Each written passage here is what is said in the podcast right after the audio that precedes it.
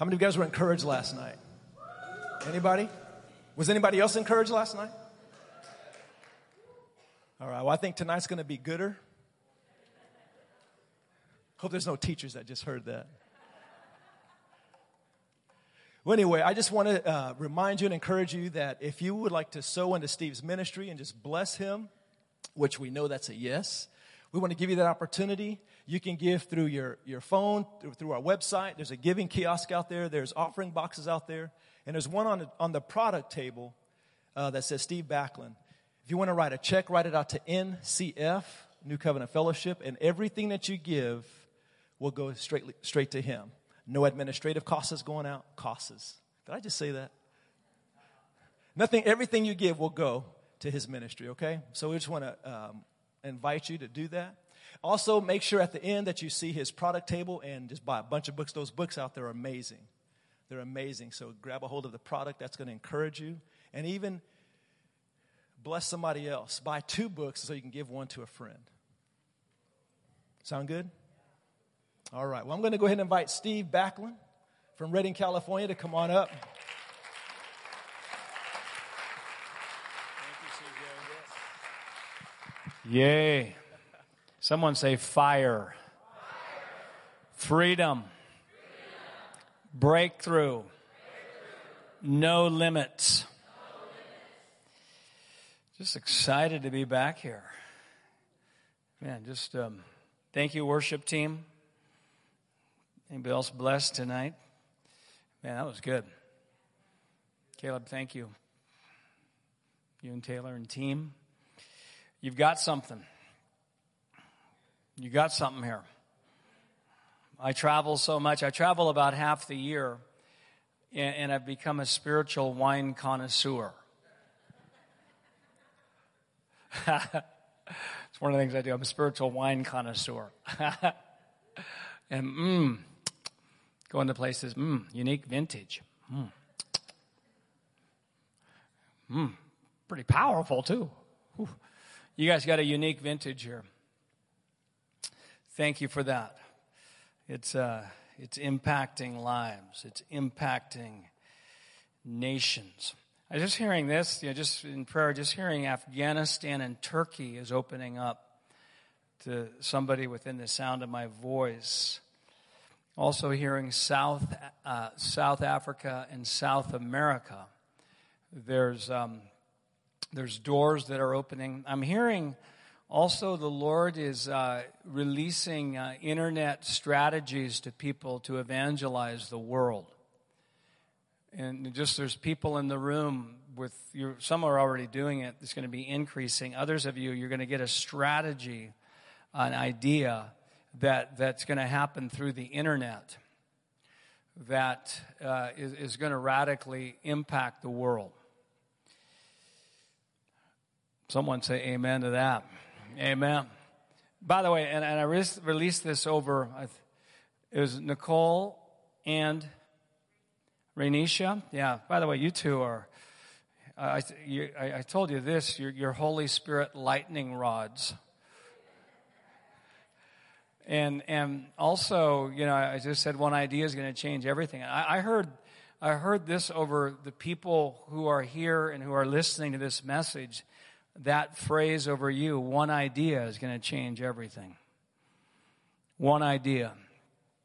And um, even, even somebody who's, uh, uh, who has loved ones who aren't serving the Lord, maybe kids, and, and, and you feel like, wow, there's no answers. God's going to give you one idea that's going to that's going to impact that.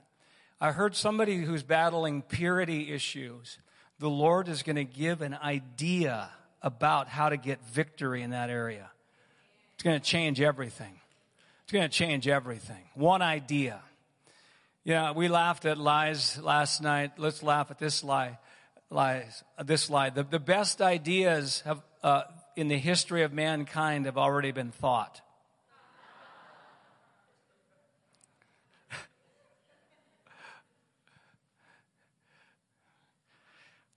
I'm hearing there's a um, Daniel 1 anointing. The Hebrew children, they he, they said, test me. They just said, we're going to eat vegetables, test me. And they found out they were 10 times wiser. And I'm hearing that the Lord is, is releasing over people uh, supernatural wisdom, supernatural thinking. Just turn to your neighbor and say, He's talking about you.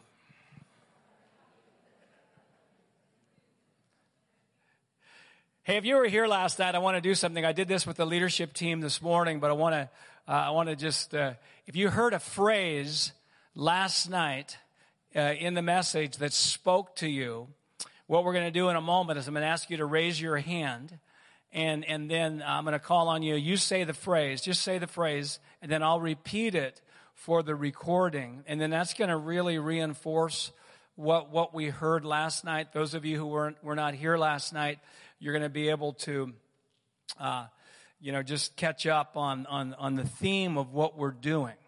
So we'll do that in a moment. And I'll just give a, a quick bio on me. Um, I, am on staff at Bethel Church in Redding, California. Um, many of you know just the great things are happening there. Senior leader Bill Johnson, I met him in 1991. And uh, we have over 2,000 students in the School of Supernatural Ministry uh, in Redding. And it's, uh, it's just a, it's, it's a powerful place. I know many of you have been there. I have four students with me who have been serving so well, and they're going to uh, plan at the end of the message. They're going to plan on coming up and just, uh, just releasing some good words over you. So, and we also, Wendy and I, we have our own ministry called Igniting Hope Ministries, and, and we have a mandate to ignite hope. And I'll say it again there's no hopeless circumstances, there's only hopeless people. And once people get true hope, circumstances cannot stay the same. Amen. So before you share, let me give you a testimony. Uh, I know you guys like testimonies here. Uh, in the in the 90s, I was pastoring 10 years in the central central Nevada, very rural. I mean, it was so rural that there was a, there's a road that goes east west through Nevada. It's called Highway 50 and there's signs on the road saying it's the loneliest road in America. And we were pastoring a church one hour off of the loneliest road in America. Ha ha. But we knew that we knew we were supposed to be there. It wasn't logical financially. It wasn't logical lo- geographical location wise um, it, it, wasn't logical. How many know God's not always logical? You know, and, and by the way, I'm hearing this. The Lord is clarifying assignments and He's breaking double mindedness off of people. People in this room, I just see like there's a gift of faith coming upon your assignment. I remember as a young leader, I said, Lord, I can't wait until I do something great for you. And he said, instead of waiting to do something great, Steve, why don't you do what you're doing right now with great faith, and it will become great. So we're out there, and there was a rancher who did not know Jesus. He hardly knew anything about God. And he was, um, he was about 50 miles from the nearest town. He was by himself, and all he had for entertainment was one of those old satellite TV dishes. Remember the real big ones? You had to move manually to the satellites. And um, he was having demonic manifestations. He was really struggling. And his big satellite TV dish got stuck on the Christian satellite. Ha ha. Ha ha. How many know your prayers are doing more than you think they're doing? I can see it now. Someone's crying out for Nevada, save people. Two angels swoop through the desert. They come up to the satellite TV dish. One says to the other, watch this. so he starts watching Christian television and he gets saved and he gets delivered. Someone say, wow. And he gets excited. He goes into the local town, Tonopah, Nevada he goes into a bar, talks to the female bartender about his experience, and she gets excited and she gets saved. Mm-hmm. And, and, and then they get married. There's a little gap time involved, but I'm, giving you the, the quick version. They get married, they start going to our church, and, and God just starts healing their lives, touching their lives, and they get raised up, and now they're pastoring a cowboy church in the state of Nevada. Having services every Sunday. I remember a couple years ago, I, I, stopped by their church, and he said somebody just donated land to us for a, a building. The Lord's doing more than we think He's doing. So I get excited about that unlikely people in this region are getting saved. There's people God's speaking to, you don't even know about it.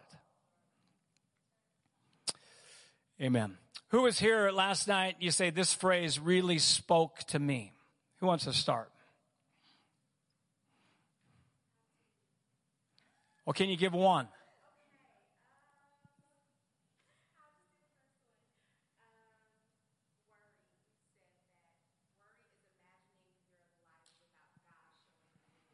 Negative worry is imagining your future as if God does not show up.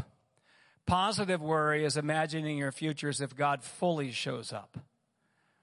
And I shared last night, I'm, wor- I'm a little worried about some of you. Actually, I'm worried about all of you. Worried about this church. I'm worried that some of you are going to drive by hospitals and everybody's going to get healed and the doctors and nurses won't be happy because they won't have anybody to do, to work on. Some would say that worry is just ridiculous. Huh. Who else heard something? Yeah.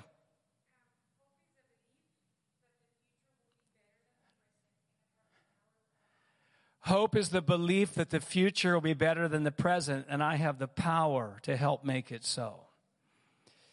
I love that definition couple other of my hope definitions is this hope is the confident, joyful expectation that good is coming.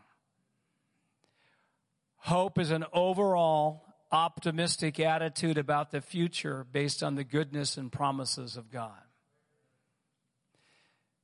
I like to say this faith without hope is weird. If you try to be a faith person without being a hope person, it gets weird. Let me give you my, my simplistic uh, difference between, maybe overly simplistic difference between faith and hope. Faith says God's going to do it that way. Hope says, I don't know how God's going to do it, but He's going to do it. Faith people, and I'm all for faith, but faith people tend to put all their eggs in one basket, saying, if this doesn't happen, it's all over. If I don't get that job, it's all over.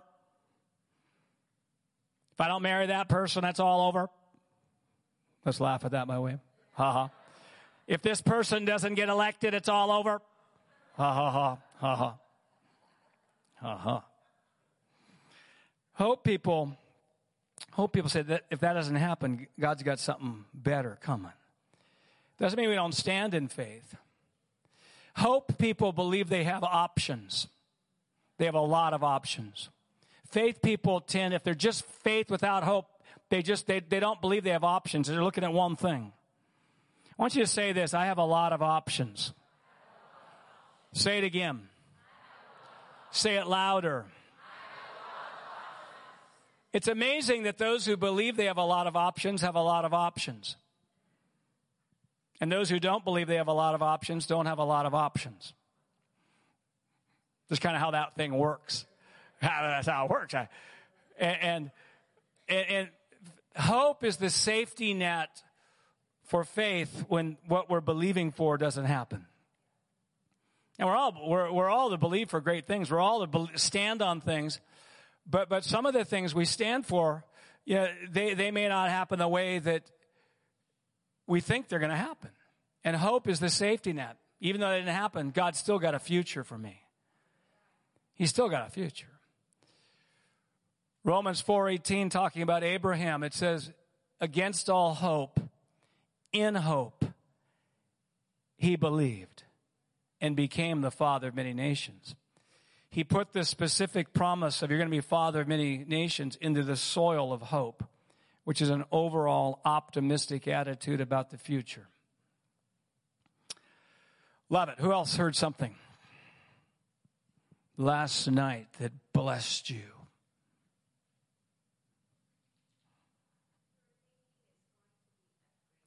Your thinking is going to be upgraded. I want you to say that. My thinking is going to be upgraded. I remember the Holy Spirit said, Steve, um, faithfulness is not just is not just showing up; it's how you think when you show up. Faithfulness is not just showing up; it's how you think when you show up. Bless God. I'm in the Friday night meeting. I'm faithful.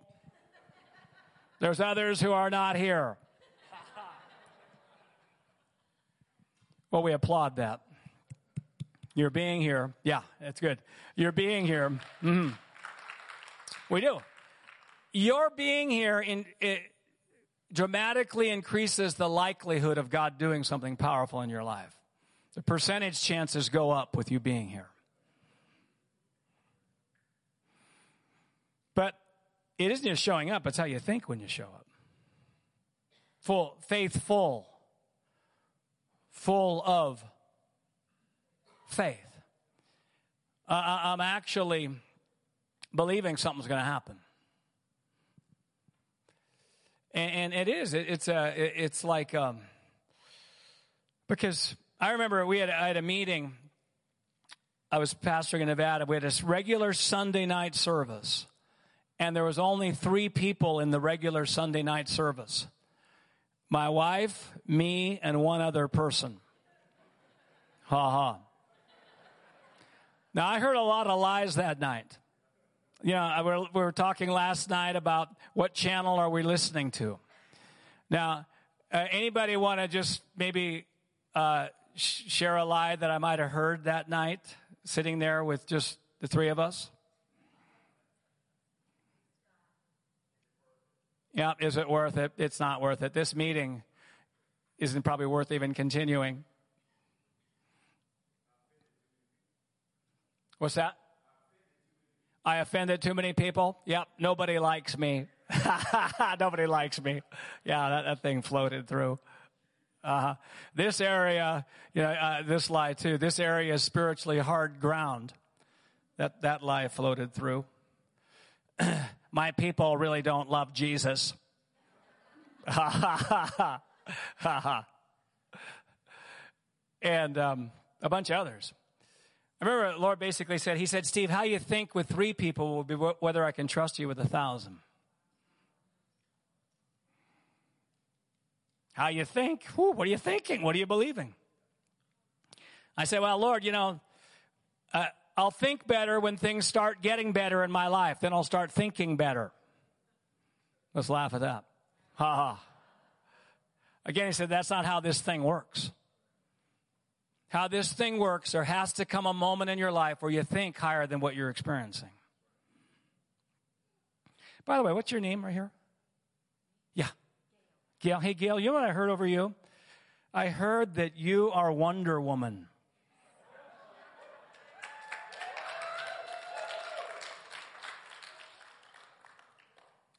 You have a childlike wonder about you. And it's just really, I just want to just celebrate that in you. I want to celebrate that. Just, just that you've kept your wonder on. That's one of my goals is to keep my wonder on. You're just like, whoa, what's the Lord going to do?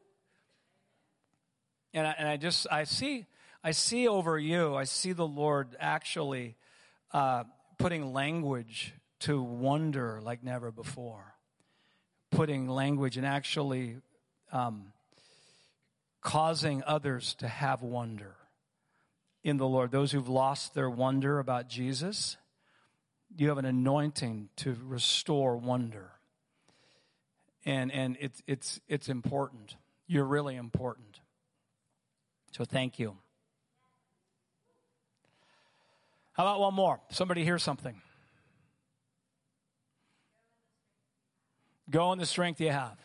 Yeah, we talked about Gideon last night. You know, I really get, uh, I look at people like Gideon in the Bible and I get encouraged. I say, Actually, I get really encouraged by looking at who God used in the Bible. Because if I was God, I wouldn't have used half those people.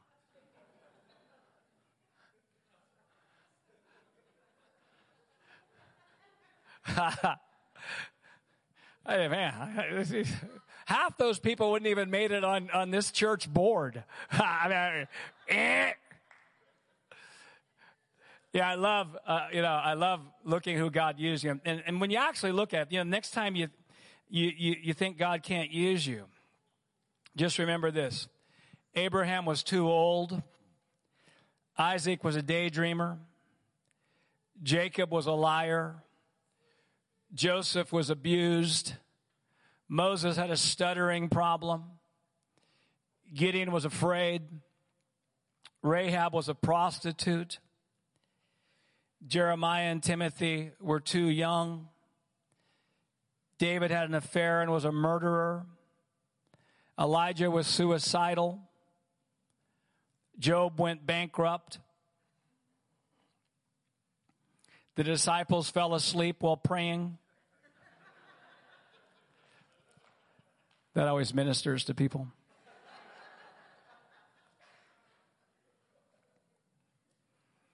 The Samaritan woman was divorced five times.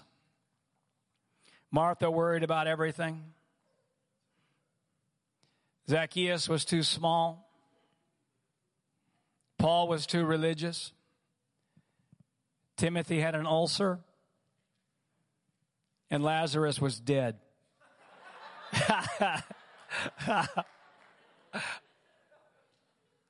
Which is the ultimate issue. What'd you come out of, brother? Well, I came out of being dead. God delivered me from deadness. Well, I guess if God's power is great enough to deliver you from deadness, His power can get me out of what I need to get out of. Thank you, Lord. Just a couple other random things, and then I've got something I want to uh, share. I, am hearing this the Lord is releasing an encouragement anointing on the people in this room. An encouragement anointing to encourage people, to put courage in people. Um, I'm also hearing, I asked the Lord, who's here? And I heard there's Noah's here. There's people who are building things for the long term. And they're not even sure why they're building what they're building. I'm hearing there's Abraham's here, where people are, are leaving. God saying, I want you to, and it's not necessarily a geographical place, but where He's saying, I want you to leave something of your past and I want you to start going forward, not knowing where you're going.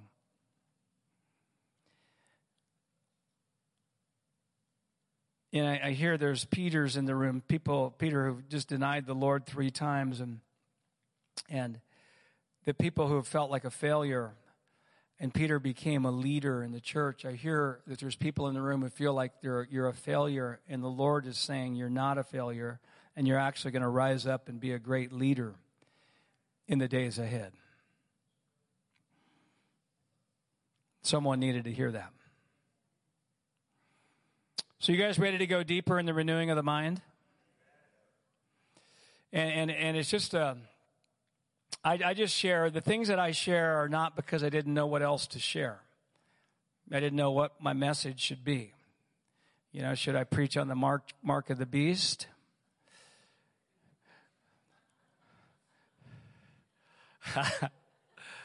Something else? Yeah, actually, the reason I share these things is because I had to learn these things in the fire.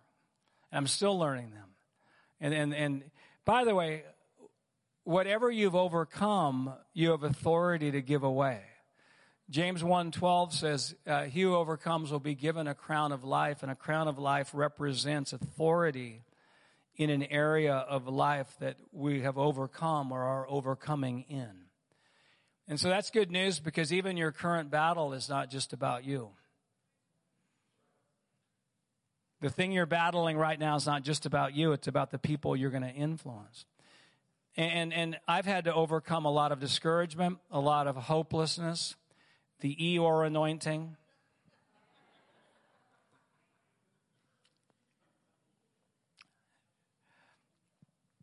and so the, the, this, this, these things, and, and, and these are things that I, I live, eat, and breathe every day. You know, and I don't stay constantly euphoric. My, my goal is to make my low places higher and not stay as long. I used to go this low and stay two weeks. Now I just go this low and stay two days. Woo! Yes! Yes! And, and because it's the spirit of perfectionism that robs people of celebrating progress. And there's people in the room, you're getting delivered from perfectionism. Somebody, somebody's taken that.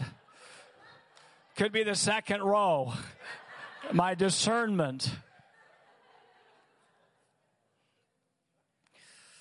Last night we shared about laughing at lies as well, and we'll go a little deeper in that. But if you weren't here last night, I just want to just mention that because laughter is a powerful spiritual weapon that breaks off the absurdity of some of the things that we believe. Laughter is a way to start dismantling strongholds in our minds because the laugh, you have to let go of something. So let's just laugh at just a, a couple lies here in the beginning just to kind of get ourselves warmed up. You guys good? How about let's just laugh at this lie? Uh, this meeting will make no impact on your life.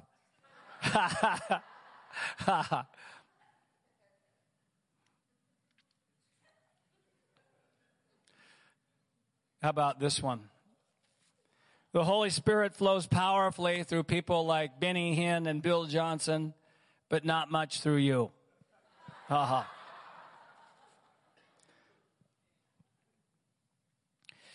Here's another one. Uh, you don't have the right personality to be joyful or to laugh much.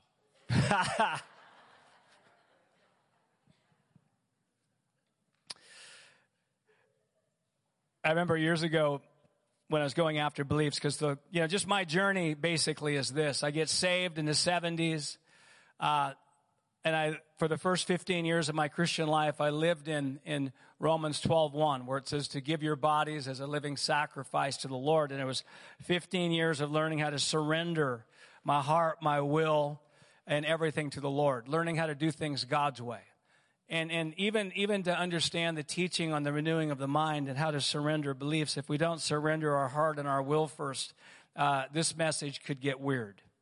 And so it was a season as we were, Wendy and I got saved as hippies, we had a lot to surrender. We had a lot of things to learn how to do God's way, how to do our relationship God's way, how to treat people God's way. It, uh, it was a, it was a good season and it was a season where we also heard in Isaiah 6 what Isaiah heard when he was in the encounter and he heard the voice saying, Who will go for us? And Wendy and I said, Here, here we are, send us. Why don't you say that? Here, here am I, send me. And you know, I mean, we, we, we ran the altars. We ran and we, we just said, God, we, we lay it all down. We lay it all down, whatever you want.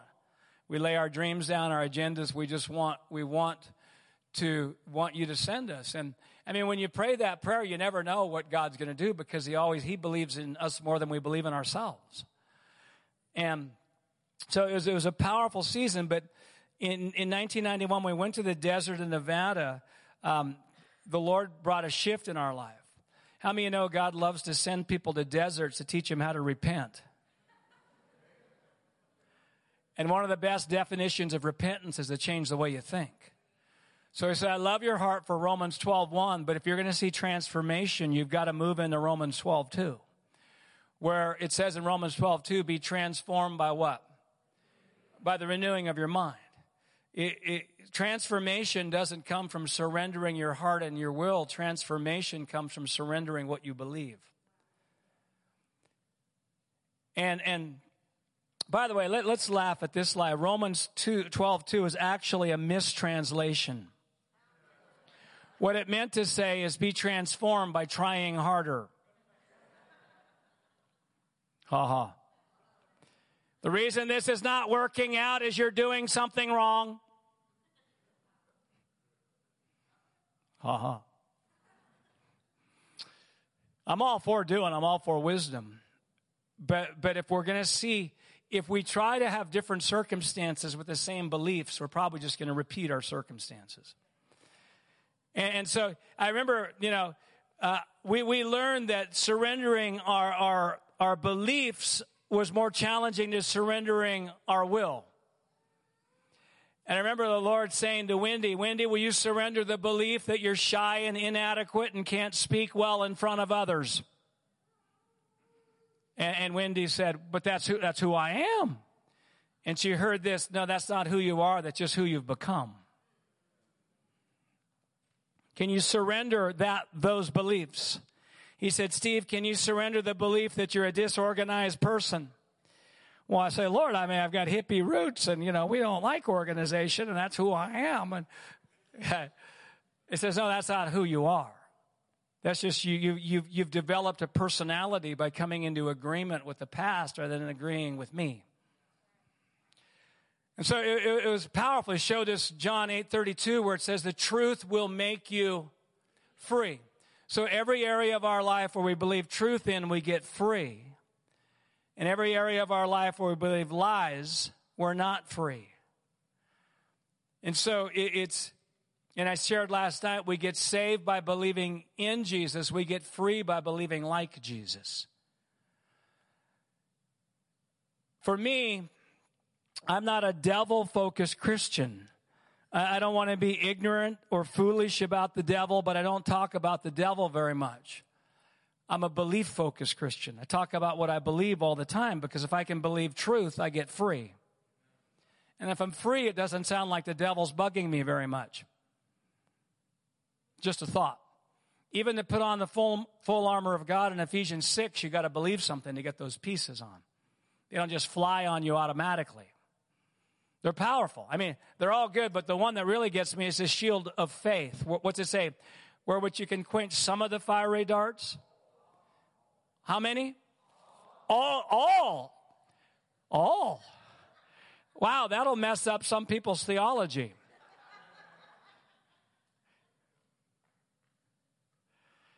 the shield of good beliefs, quenching all, all the fire, all the fiery darts, and and so and and so. How, how do we know if the battle's between lies and truth? Then how do we know if we're believing a lie?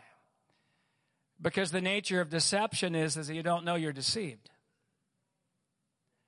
Once you know you're deceived, you're no longer deceived. That's taught in Deception Class 101. So I needed an indicator. Was reading a book by, and I shared this last time, I believe. I was reading a book by Francis Frangipane called The Three Battlegrounds.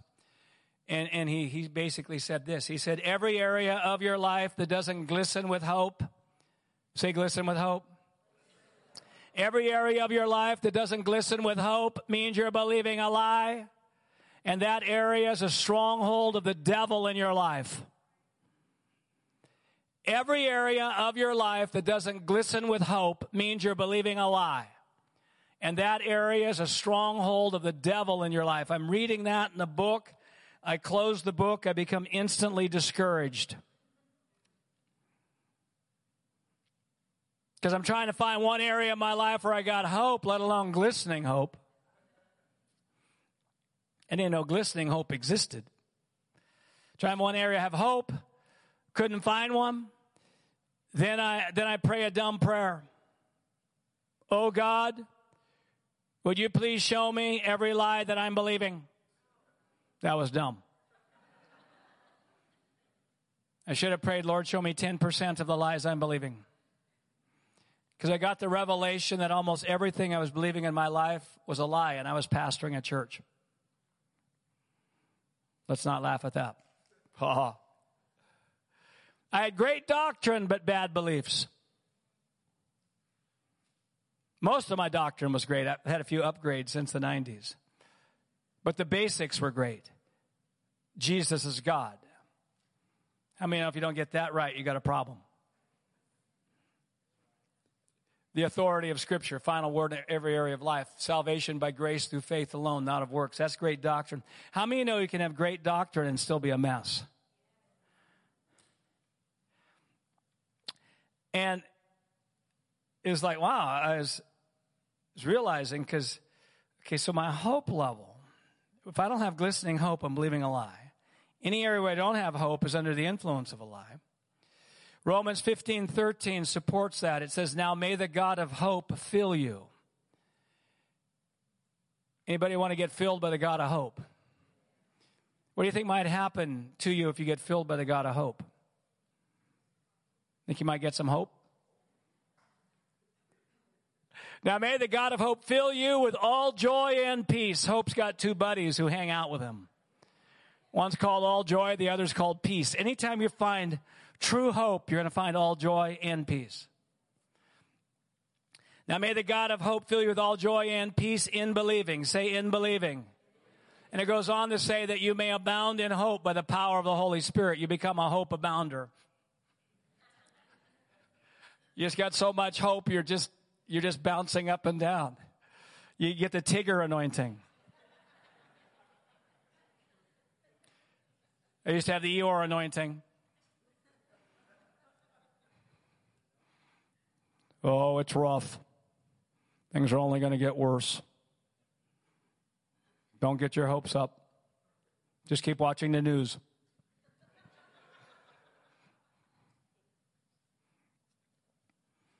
Hi, Tigger anointing. If you boil Romans 15 13 down to its essence, it's this.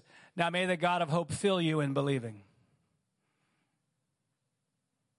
The moment I believe truth is the moment I start getting filled by the God of hope. So I start believing truth, I start getting filled. Zzz, zzz. Increased hope is the evidence that the renewing of the mind is working. Keep getting filled, filled, filled, filled. Then it gets to my eyes. Whew.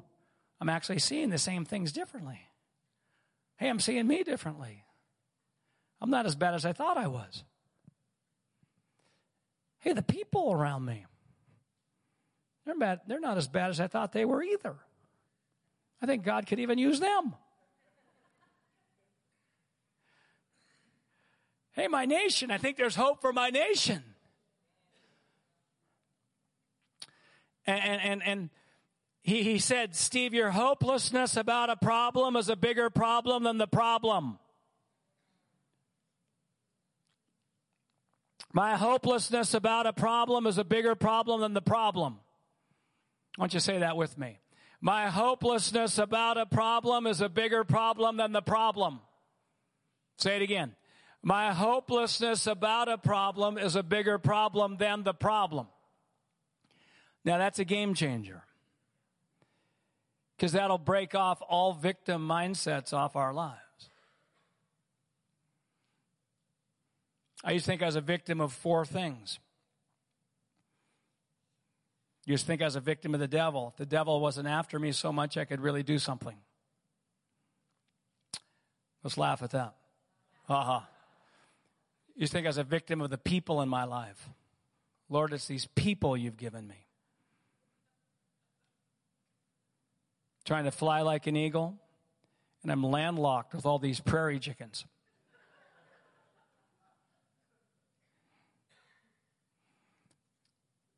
I used to think I was a victim of my past. If I could be like Bill Johnson, senior leader at Bethel Church, fifth generation pastor, son, I could really do something. But instead, I'm a first generation, insecure, burnout, paranoid hippie. Ha. Got baggage back there. If I had a different background, I could do something. And I used to think I was a, a victim of a preordained plan of God that put limits on me. Yep, God predestined Billy Graham, Bill Johnson to be level 10 Christians. The best I could hope for would be level 3. And if I really work really hard, maybe 3.1.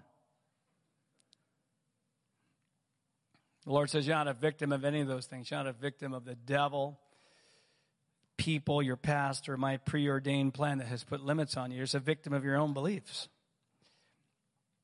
Thank you, Lord, for that encouragement. Thank you. Always seems to come back to me. Always talking to me.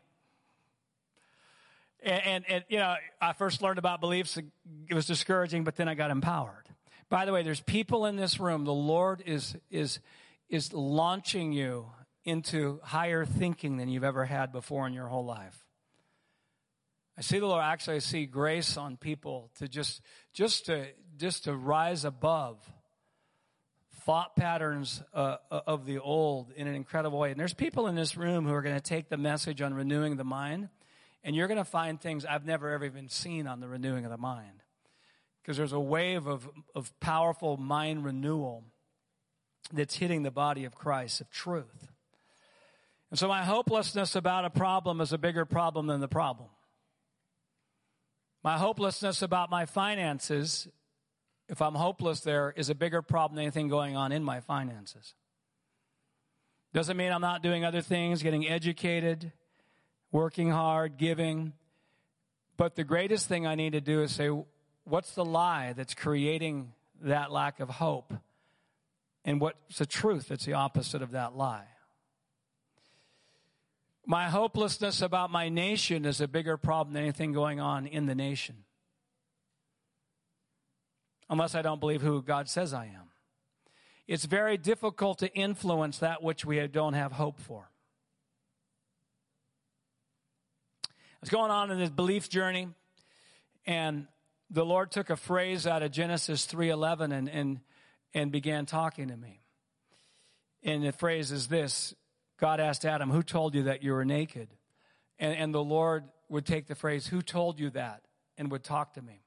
So I would say something like this I don't have the gift of healing. By the way, let's laugh at that. Ha ha ha. Holy Spirit said, Who told you that?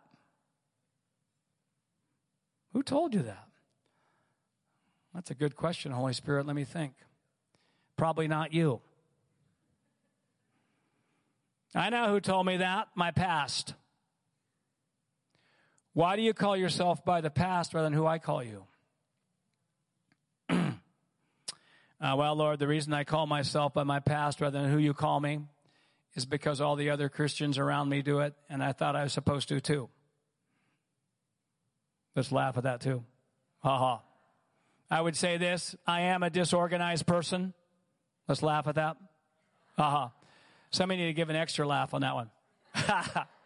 Who told you that, Steve? Who told you that? My wife.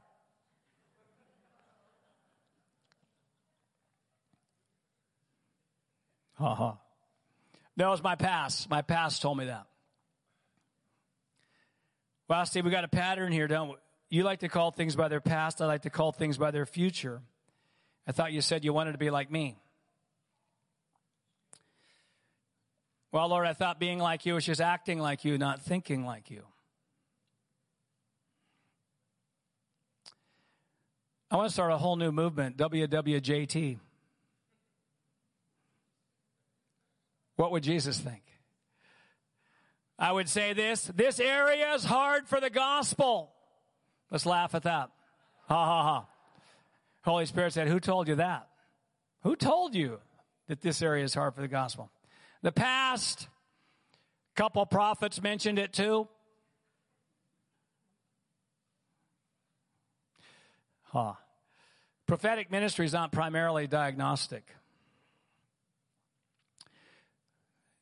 Word of knowledge, you know, maybe we diagnose the past, but the purpose of prophetic ministry is, is to call things by who they really are, is to give identity and Romans 4:17 says God who gives life to the dead by calling those things that are not as though they are. So God's method of bringing life to dead places is someone to say it's alive when it looks dead. And I realized he, he took the phrase, who told you that? And he just, he kept talking to me. And I realized I got most of my beliefs out of the past rather than what he said. And, and I'll say this, and this is my opinion the greatest strongholds that are blocking the purposes of God are, are Christians agreeing with negative past experience. And so we just say, Thank you, Lord, for breaking that off. So that's foundational, but here's what I want to do as we, as we just, in the last part of the message. It says in Romans 15, 13, it says, Now may the God of hope fill you with all joy. Say all joy. Now, what happened to me is that um, the Lord brought in this joy of the Lord peace. Now, I used to be a joy impaired, laughter impaired Christian, and I got delivered. Some would be crying in church. I'd go, Oh, yes, amen. God is moving. And he probably was moving. Some would be laughing in church. I'd be troubled.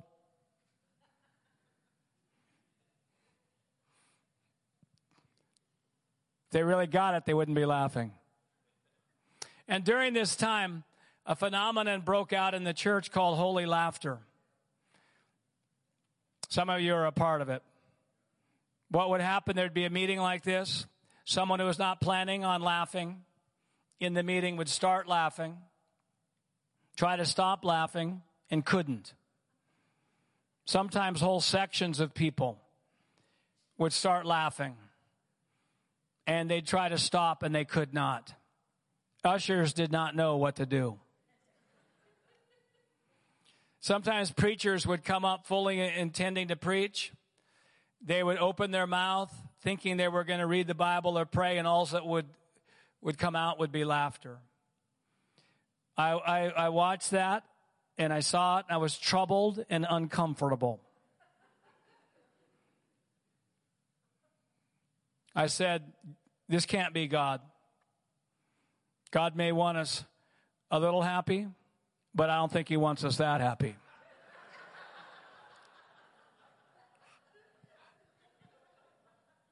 So I said, I'm going to look in the Bible and see if joy's actually in there. Because I don't think it's in there that much. Man, I found out it's all over. I mean, in, in Nehemiah 8:10 it says the joy of the Lord is your strength. Wow. Yeah, I've got a theory that our spiritual load bearing capacity is in direct proportion to the level of joy in our life. I think I'll say that again. I've got a theory that our spiritual load bearing capacity is in direct proportion to the level of joy in our lives. I used to say, well, Lord, I'll be, I'll be joyful when all this stuff is resolved. Then I'll be joyful. And uh, he said, Steve, you don't need joy at the end of the battle. You need joy in the middle of the battle. Because the joy of the Lord is your strength. And you say, wow, God, you mean that literally. And, and there's no convenient season to become joyful. Pretty much for everybody in the room tonight, tonight's just not a good night to become joyful.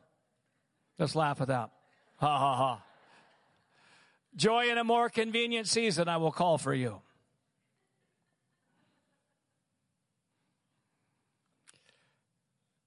It's my strength. Proverbs 17 22 says, A merry heart is good like medicine. Dr. God says, Steve, I've got a prescription for you. I want you to laugh heartily three times a day. Why don't we just laugh at that? Ha ha. And science has caught up with the Bible again and proven the health benefits of laughter. All you got to do is do an online search of laughter and health, and you'll, you'll be amazed. I got a book called Possessing Joy, and it, it, it lists a lot of the scientific research about laughter. Laughter has been proven with people of high blood pressure can lower high blood pressure. Laughter releases endorphins in your body, which is the natural painkiller. Laughter builds up your immune system to fight off disease. I read this that 10 minutes of hearty laughter is like working out 10 minutes on a rowing machine. Why don't we really laugh at that? Ha ha. Anybody like shortcuts? It says in Psalm 100, it says, what's it say? Serve the Lord with grumbling. Is that what your translation says? No, it says, serve the Lord with gladness. I believe this when, we, when we've let go of gladness in a ministry assignment, we've hit the lid of our ministry influence. I'm not talking about a bad day or a bad week. I'm just talking about chronically letting go of gladness. And, and it's, I believe this, the, the Lord is, is just even, even restoring his joy. David prayed in, in Psalm 51. He said, Restore to me the joy of your salvation. I don't want to wait to get as low as David got to have to pray that prayer. Why don't you say that? Restore to me the joy of your salvation. Say that to the Lord. It's powerful. And, it says in Psalm 16:11, what does it say? In his presence is halfness of joy. Caleb, what is it? Oh, fullness of joy. Fullness. We may not be outrageously joyful every time we're in his presence, but if we're never outrageously joyful in his presence, we may not be as much in his presence as we thought we were. Let's laugh at that too. Ha ha. A chronic lack of joy is a representation of an incomplete God encounter. A chronic lack of joy is a representation of an incomplete God encounter. He showed me Luke 2:10. 2:10. The angel is going to announce to the shepherds the purpose of baby Jesus. How many think that was an important announcement? How many think that was probably they, they pre-planned what they were going to say? He didn't the angel didn't just speak off the top of his head, well, I'm not sure what to say here. I'll just throw out something. Listen what the angel said. Behold, I bring you good tidings of great joy, which will be for all the people. Wow, of all the things that could have been announced at the beginning of announcing the purpose of Jesus, it was an announcement about joy. I go, wow. I'm interested in what the angel didn't say. He could have said this Behold, this baby's going to grow up, build a church, and you better attend.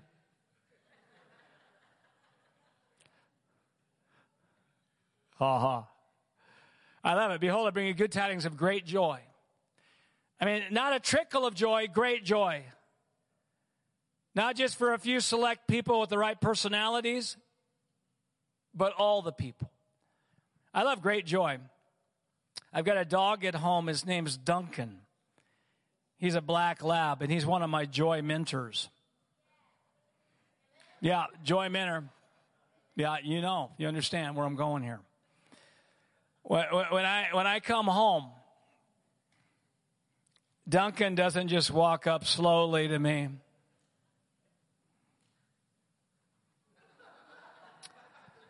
Look up and say, uh, Good to see you. I'm joyful on the inside.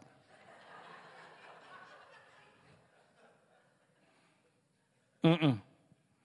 Duncan has great joy when I come home. I mean, I drive up, I hear him in the house, he's starting to bark. And then pretty soon it gets to be joy unbarkable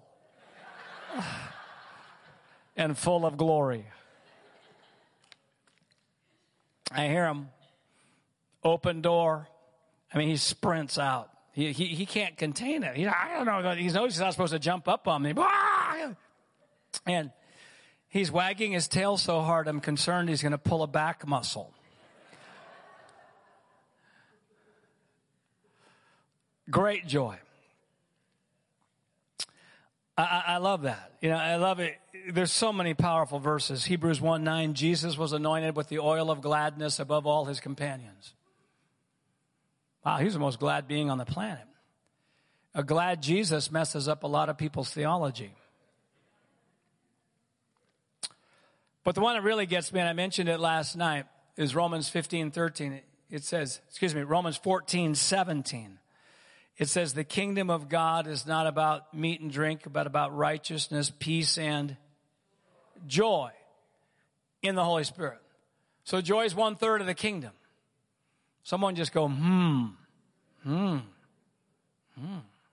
One third of the kingdom. But for the first 15 years of my Christian life, I could count on one hand how many messages I heard on joy. It's one third of the kingdom, but nobody's talking about it. How come? I've got a theory on that too. You want to hear it?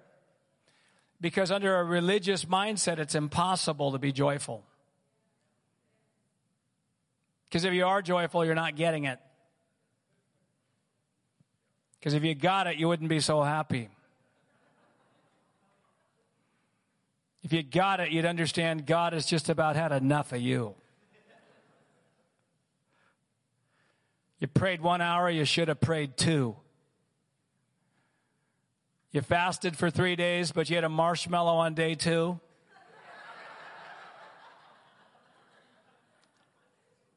And now God is angry. You gave $20, you should have given 40. And the reason is because religion only celebrates and becomes joyful with perfection. But families celebrate and become joyful with progress. Religion only celebrates and becomes joyful with perfection. That's why churches that, that are focused on performance based performing for love are joyless.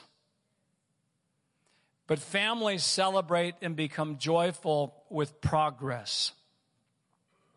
We've got seven grandchildren. Someone say, Yay. I think when our oldest, uh, Caden, was learning um, to walk, his mother, our daughter, Heidi, would send us texts. We'd get texts and we'd read, Caden took a step. I, I show Wendy. Caden took a step. Woohoo! Hey, hey, everybody. Our grandson, he took a step. Rejoice with us. Yay. Yep. And, and Heidi never sent us a text. Caden fell down again.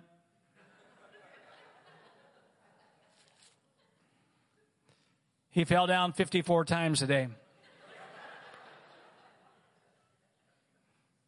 He's such a disappointment to us. He's an embarrassment to our church. I mean, embarrassment to our family.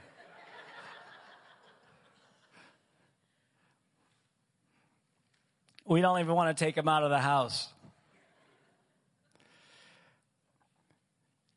You know, if parents were like many Christian leaders and their toddler's trying to walk and falling down, here's what the parent would say to their toddler Quit trying to walk. You're being presumptuous and prideful.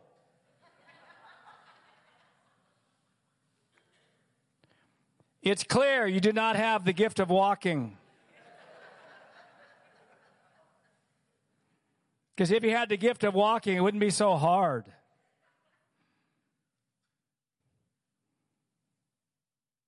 Besides, if you had the gift of walking, you'd already be walking. Don't you know walking ceased with the apostles?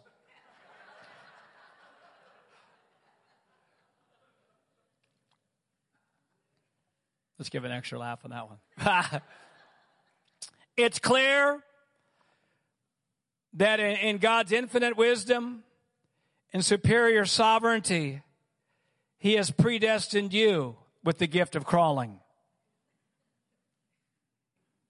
Be content in the state you're in. Don't try for anything more. Just wait for God to zap you. If he wants you to walk, he'll zap you and you'll start walking instantaneously. Let's just laugh at that. Ah. That's how I used to think. I'm trying to, you know, speak in front of others. I, you know, first time I ever spoke in front of others, man, my face was so numb. My goal was survival. I'd hope I'll make a fool out of myself. Someone say, well, you don't have the gift. You don't have it because if you had the gift, it'd be easy. Someone say, boo, boo. Those who succeed most also seem to fail most.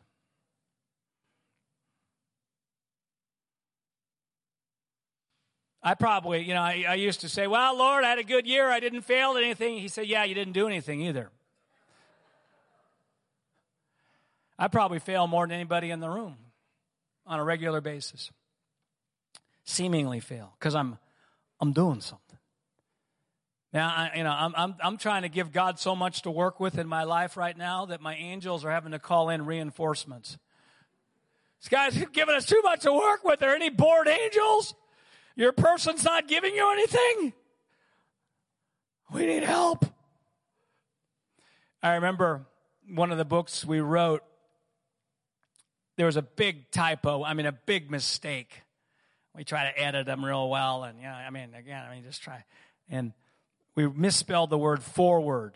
You know, we have big word forward, and you know, it's F O R E W O R D. We spelled it the forward F O R W A R D. Forward.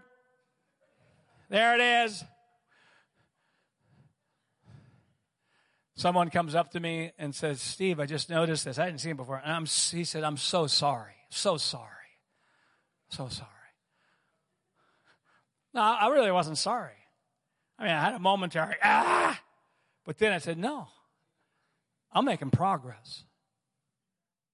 I'm making progress in my life. And I celebrate progress. I become joyful with, with, with actually doing something. And, and I, I'll tell you this you know, Winston Churchill, he said, success is moving from failure to failure without losing enthusiasm. And you start going after joy. Here, here's, the, here's the thing, and, and we'll, we'll wrap up with this.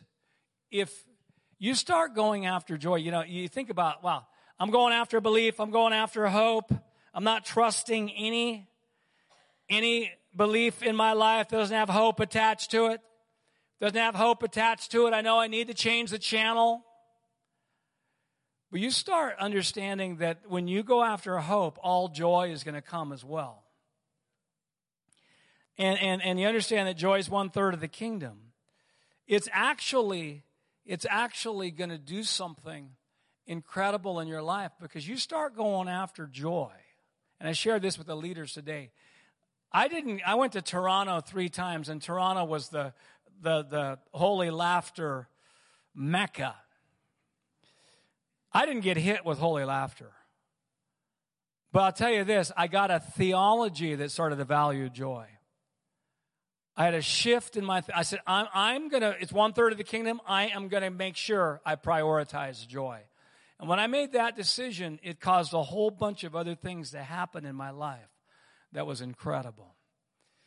And I'm just, I'm hearing this about this church, and I know there's other churches represented here. I'm hearing this that there's going to be a joy outbreak in this region.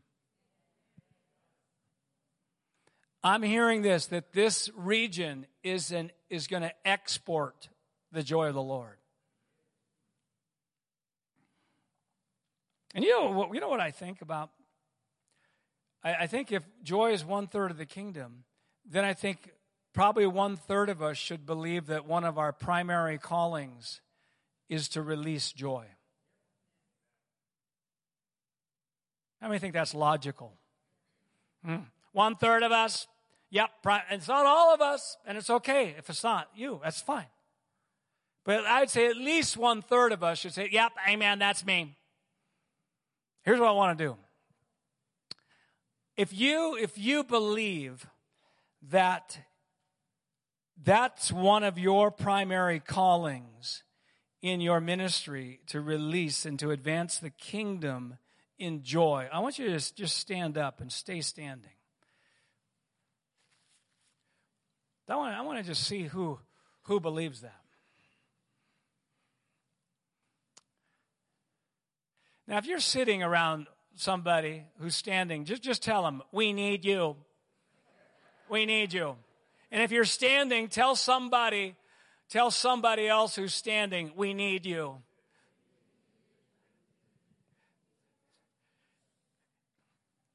Now, here's what I believe I believe the moment you stood up, something happened to you. The moment you stood up, something happened to you. It's, it's, it's actually acknowledging something that's in your life.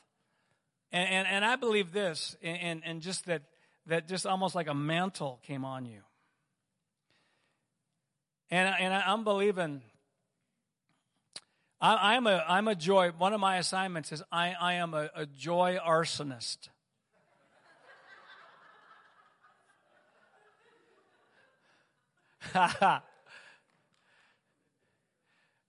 Uh, I'm a joy therapist, and if you want that language, a, a laughter activator.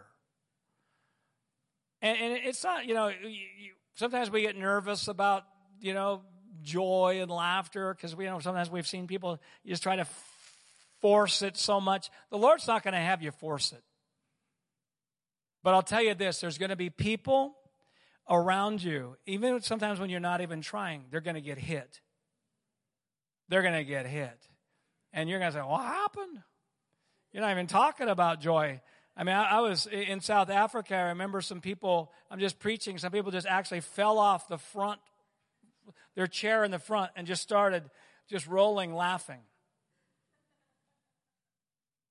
I want you to say, That's going to happen to me. All right, so those of you who, who are sitting, I want you, you can participate in this too because what all of us are going to advance joy. So you can stay seated, but, but I'm going to pray over them and I want you to receive as well.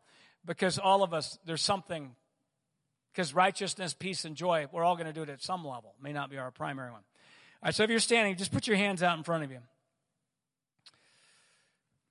So I'm going to release an impartation. You guys ready? All right.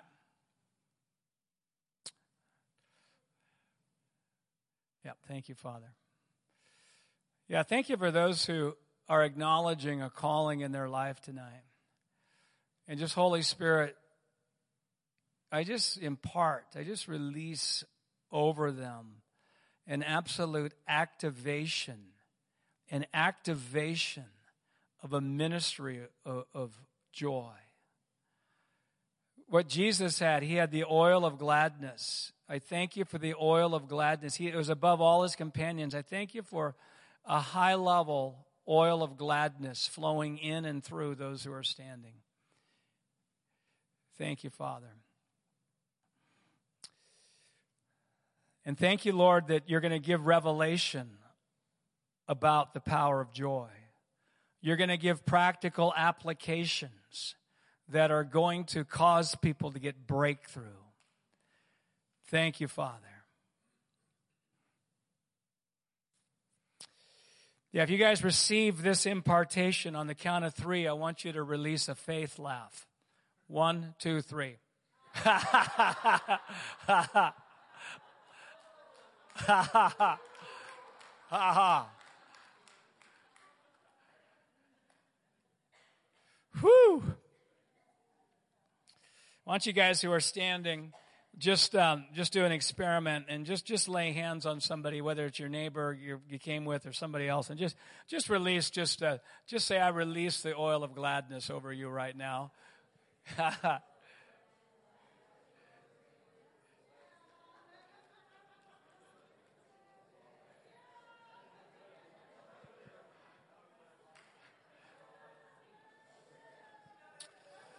Thank you, Lord.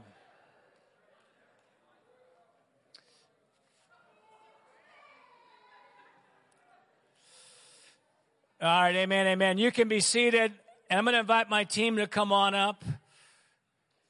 Why don't you welcome them? Yay.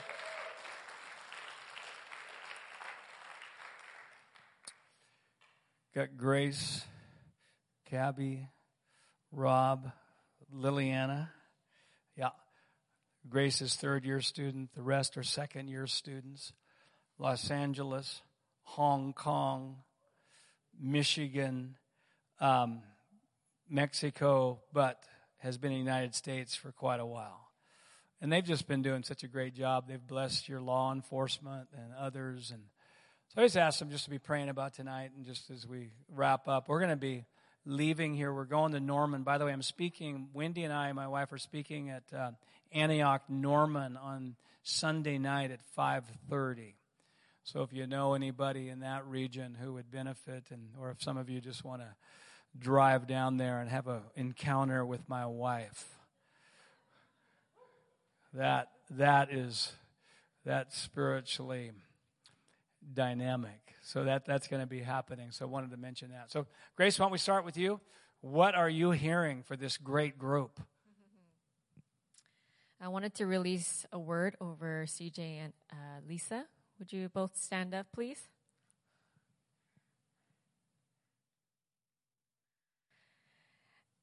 I see just a new wave of love coming into your marriage. Just this overwhelming love, um, just experiencing each other in a new way and discovering what's inside of each other. Um, it's, it's so beautiful. I just really feel it in my heart. So I just bless you with that. And Elisa, you carry such power inside of you. I just keep hearing bad mama, but it's not a bad mama. Like, you know, it's like a good bad mama. Like she means business mama. but I saw you with like a, an AK-47 and, uh, peace to you all. I just seeing in the spirit. but it's this new, um, position and authority that the Lord is moving you into to declare and just uh, empower women. Yeah, just empowerment of women uh, over this city, city and over this region that you're going to model what a powerful woman looks like. So I just bless you with that, Lisa. And CJ, I saw you um, just uh, something about your your sons and just a relationship that you guys have. Um, especially Trey, I really feel um, that you're going to start something through social media, um, through the media channels, and to restore family values. Uh, I just hear Family Matters. Um, it was a show, if you guys know, back in the days. But um, just like a new, uh, fresh way of uh, teaching uh, the world about family. I know that's really strong on your heart and what you're teaching the church uh, regards to celebrating family and doing life together. But I just see your sons partaking in that uh, to I don't know if it's writing scripts or um, just doing quick. Um, YouTube videos, just new strategies are coming um, on you. And uh, you're such a bridge. You're such a bridge builder for this community. And the favor uh, and anointing is just going to overflow onto other people in this congregation to step in the realm of influence. So I just bless the upgrade of influence on your life. In Jesus' name, amen. yeah. um, I also um, really felt to honor um, just anyone over 60 years old. Can you stand up? I know obviously exposing their age is not good, but yes, yes, yes. yeah. There's something on this church about just generational inheritance. Um, just about restoration of family. Uh, you have carried, you carry so much wisdom on your life. And I just see the Lord, um, is shining his light and his glory upon you. Isaiah 60 on your life. And you're going to teach the generations to come or even generations now, uh, what it was, what you experienced, what you have seen, what you guys have overcome. And they're going to receive that and that's going to give them so much life so much appreciation, even for this region and where you have come from, the rich history that you guys carry, that you're going to impart to uh, the, the younger generation. So thank you, thank you, thank you. I just hear the Lord saying thank you for the walk and the choice and saying yes to Him and just the sacrifice that you guys have made. So I just bless you all in Jesus' name.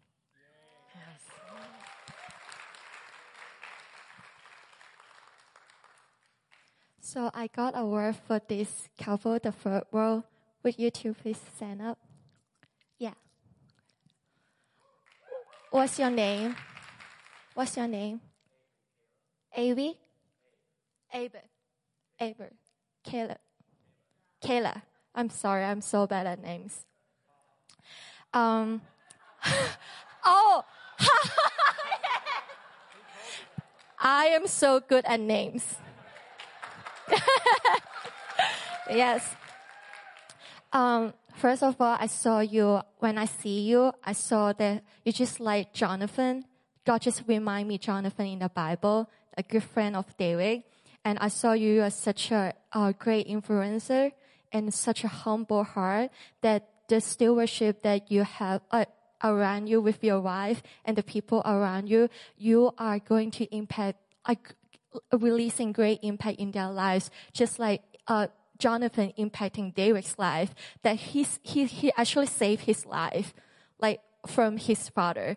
I feel like there's a, uh, such a righteousness and humble heart. I just want to honor you that, uh, because, yeah, and I feel like the, the people that God put in your life, you're going to impact, actually they are just like King David. They are go, they are going to impact so many people's life. So I just saw that on you.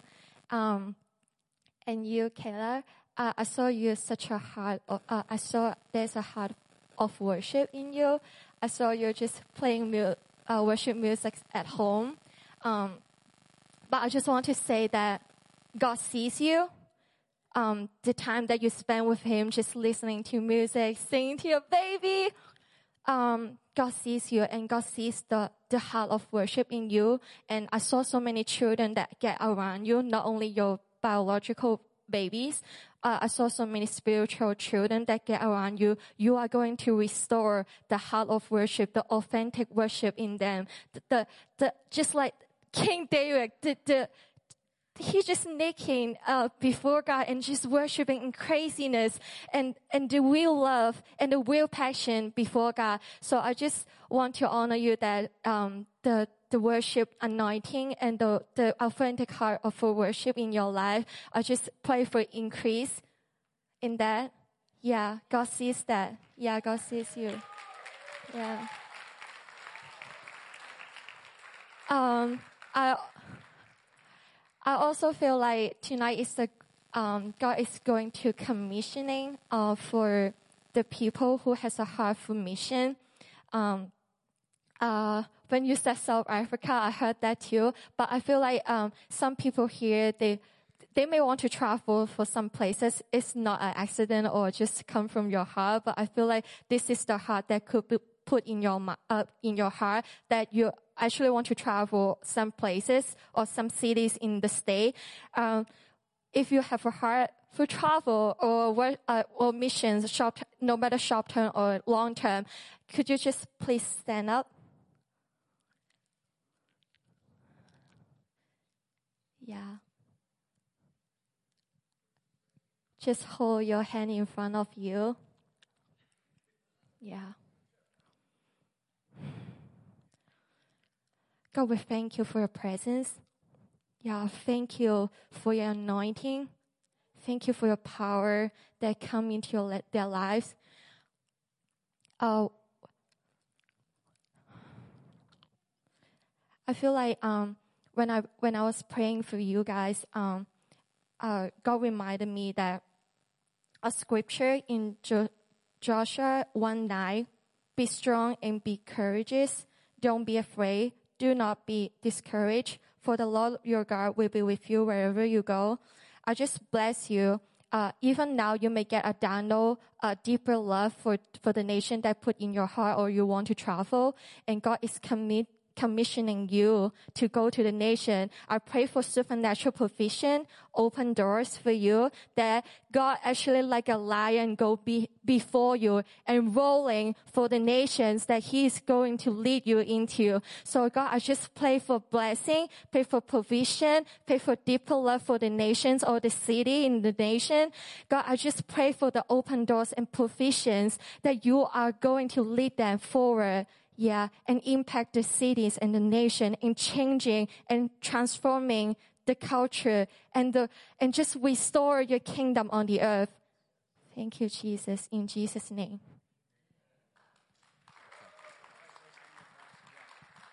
That's so good. You know, I just um, I heard this that someone said, you know, I don't, I can't afford to travel, you know, for the Lord. I don't have enough money.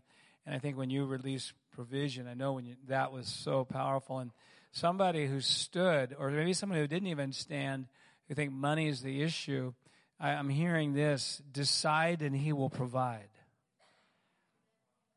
Decide. I'm, I'm gonna, I'm, I'm gonna influence people for the Lord. I'm gonna travel, whether it's other nations or here. Decide and he will provide. and uh, in the tan hat. Can you stand and remind me of your name? I talked with you last night. Okay, Trevor. Uh, I hear Kenya and Uganda over you, specifically in Africa.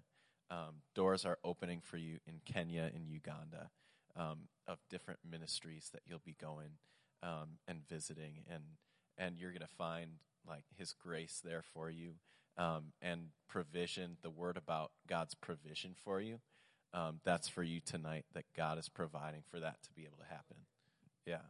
So, yeah, if we want to just extend your hands towards Him and just bless Him, yeah, yeah. God, we bless Trevor with this provision um, to go tonight. Um, we bless him every step of the way, that, that your peace would be with him every step of the way. In Jesus' name, amen. Amen. Um, and then, so you're in the second to last row and you're wearing green. Um, could you stand up, please? Thank you. Thank you. Um, your house where you're living in is a house of prayer. And I, I saw the, wor- the movie um, War Room, and I feel like you're you're a warrior and you're going to show women how to pray. And I don't know if you've seen that movie or not, but uh, it's a woman who teaches another woman how to pray, and it totally, completely changes her family, her life, all of her circumstances. So, your prayers and the women that you're going to affect, you're going to make them into arrows that I just see them hitting the target um, and you're showing people how to hit the target with your prayers.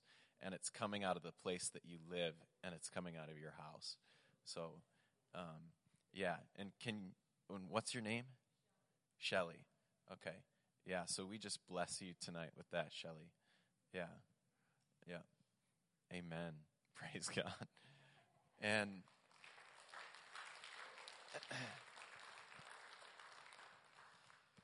Is there anyone here tonight who has either complete deafness or partial deafness in your ears?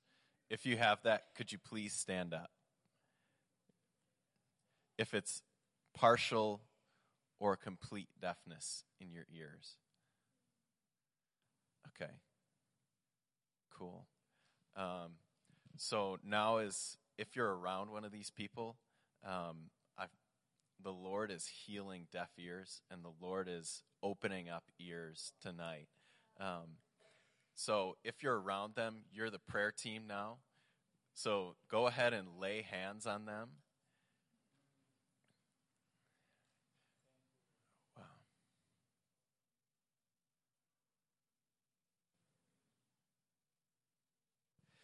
And as you begin to pray, um, command their ears to open. Yeah. Yeah. Holy Spirit. Yeah, thank you. We command all ears to open right now in Jesus' name. We say ears, right ears, and left ears be open completely right now.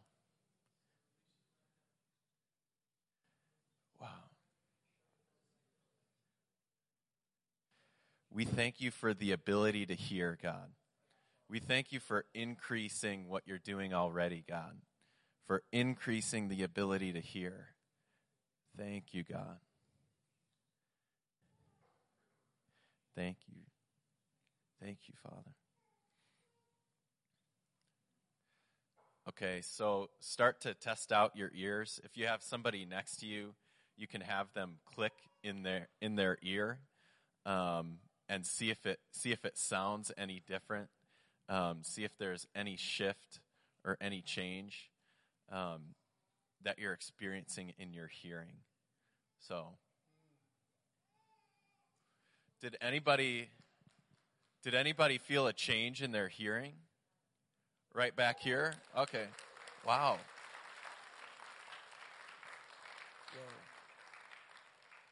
Did anybody else feel a change in their hearing right when we Okay. Okay. Yeah. So what happened?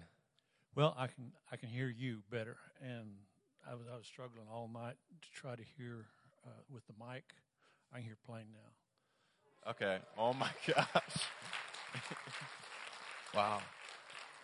Wow, that's awesome. Yeah. Is there anybody else who you, you had breakthrough? Maybe you had 50% hearing and now you have 60%. we'll take that. Amen.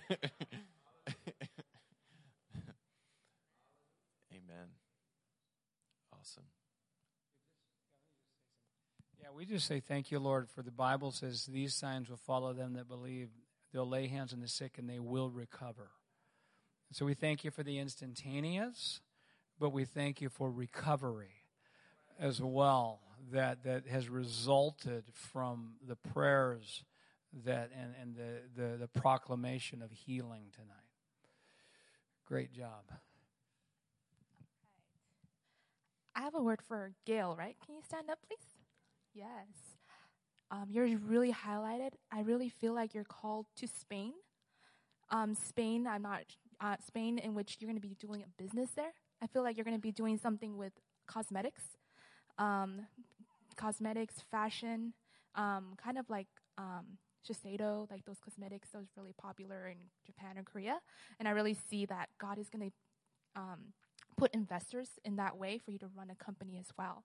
So he's to, you're going to influence in Spain and also run a business there in the company. I really see that on you. So I just want to bless you in that area. Amen. And the yeah, and then the one behind you, yes, you in the blue. Can you stand up, please? What's your name? Robert. Okay. I see South Africa over you, and I see you're in influence the political realm. I really see government over you, like, like you rising up crusades and like people following you. I see crusades in you speaking in the forefront and being a voice. So I say that um, you're going to influence so much more, so much people in that in that um, region in South Africa, and I really feel like you have the royalty on you to just to that you carry that and that you have an inheritance that might come from a generation that's that's already there. So I just wanted to bless you. Of course.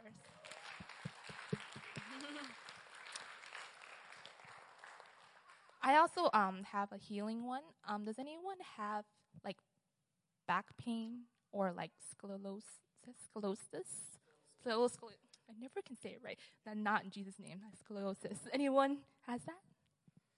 Scoliosis or back pain or back? Yes, either one. You stand, please? Oh, wow. Amazing. Amazing. That's so great. So, um,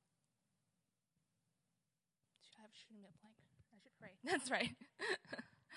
uh, I feel like God is just gonna heal that right now in Jesus' name. Like I've I've really felt like God is like really putting His hand tonight to just really really just put his hand to just pray and just it's going to be gone in Jesus name by tonight. And each one of you guys will just when you guys wake up tomorrow, you guys are going to feel any no pain at all. In Jesus name. Yeah. So right now we're just going to pray and ask Jesus, Lord Jesus, I just ask for your kingdom come and just heal their backs right now. Heal their scoliosis if they have it right now in Jesus name. And um, I ask you to just come with your kingdom and just invade them right now. And if anyone wants to um, put their hand around them, that would be amazing. I totally forgot that. Thank you, Lord, for what you're doing. Thank you, Lord, for what you're doing.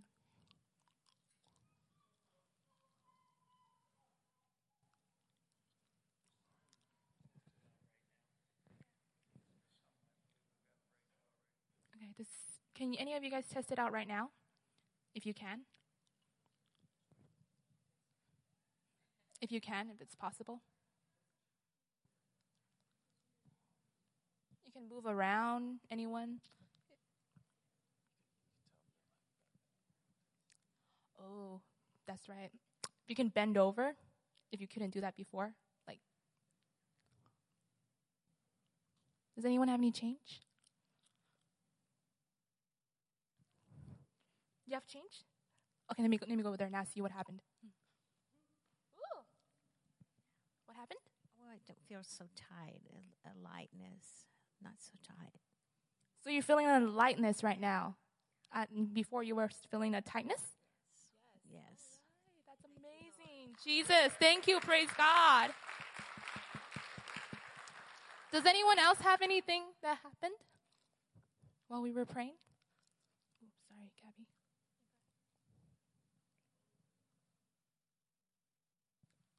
Well, I say in Jesus' name that it is compl- it we continue to just heal and it will be done by tonight in Jesus' name. Amen. You guys appreciate this team? Yay. Why don't you guys stay up here? Couple last things, and I'll turn it back over to your great leader, CJ. I want to give away a couple books. This is, uh, I gave this away last time. I want to do it again. It's Let's Just Laugh at That. Let's just laugh at that, by the way. Uh, this is a um, devotional. And so, why don't you just um, find somebody out there in grace and just go give it to them and then give them a quick word. Okay? Just go do that right now. And then uh, I want to give away the book Higher Perspectives. Um, this is a, a, book, another devotional that talks about uh, people in the Bible or Bible verses that indicate a higher perspective of how somebody saw things. You know, like uh, Joshua said, shout, for the Lord has given us this city. I mean, that's a higher perspective. David said, I will become even more undignified than this. How many of you know that's a higher perspective? So, Rob, why don't you find somebody, go out there and give them a word. This is Cracks in the Foundation. It's a book that um, Jesus said in Mark 7 13, He said, Your traditions have made the word of God of no effect. And, you know, and the traditions of men are, are scripture saying, or scripture verses or Christian sayings that have a measure of truth in them, but are often misinterpreted and create a crack in foundations. For instance, the phrase God is in control has uh, a, a great truth in it, but the interpretation of that, of people interpreting that everything that happens on the earth, God caused to happen or was God's will, that is, uh, that is a faulty belief.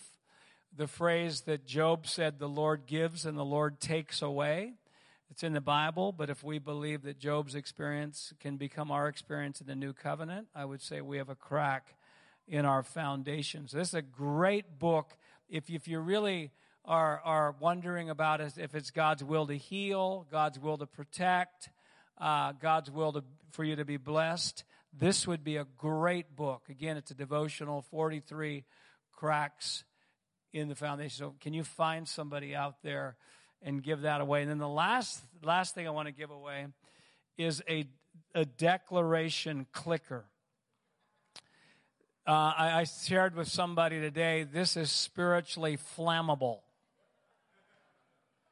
We do uh, an experiment, and we're going to do it in June. By the way, we've got a sign up list on our uh, book table for our newsletter, or you can go to ignitinghope.com if you want to stay connected with what we're doing. We know many of you are through our negativity fast. Um, by the way, I did I, I do a daily 60 second video hope injection uh, on Igniting Hope Instagram. And by the way, I did today's from this church. You'll see something in the background of this church. in my word that I, I did. So that's on Igniting Hope Instagram or Igniting Hope Facebook. But this is a, a declaration clicker. We challenge people do an experiment of making 100 declarations a day for a month and see what happens.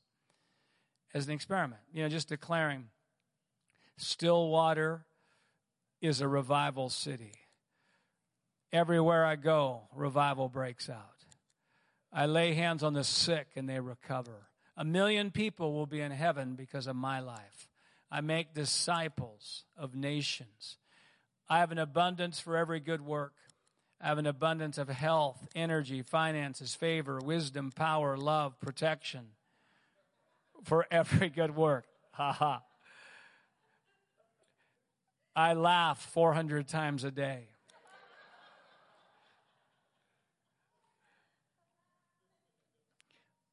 I'm a great decision maker. I do relationships well.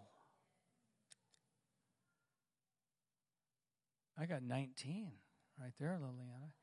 And so you can just uh, get it back to zero. Why don't you find somebody out there to give that to and bless them with the word? Hey, it's been such a it's been such a joy and an honor to be with you. I just have so enjoyed the relationship here. Thank you for inviting me back. And we just value what the Lord's doing here, and it's just an honor to speak into what God's doing here. And just as an outside observer, I want to say it's bigger than you know. It's bigger than you know. And the other ministries that are represented here as well, we just bless you in the name of the Lord. Um, we're going to be hanging out. Probably, if you want any books or anything, we'll be here about another 15 minutes. and we got to get on the road. We're going to Norman tonight. We have a big day tomorrow. But we just bless you in the name of Jesus. We bless you with unreasonable optimism. We bless you with joy unspeakable and full of glory. We bless you with breakthrough in your thinking. We bless you with the belief that in every situation there's a God, God has a powerful solution. We bless you with, with purpose in your life like never before and with hope that, that, that, that just begins to grow based on truth in the name of Jesus. If you receive the ministry we brought, say, I receive it. I'll never be the same again. Amen. Give God thanks. Give Him praise. Thank you, Lord.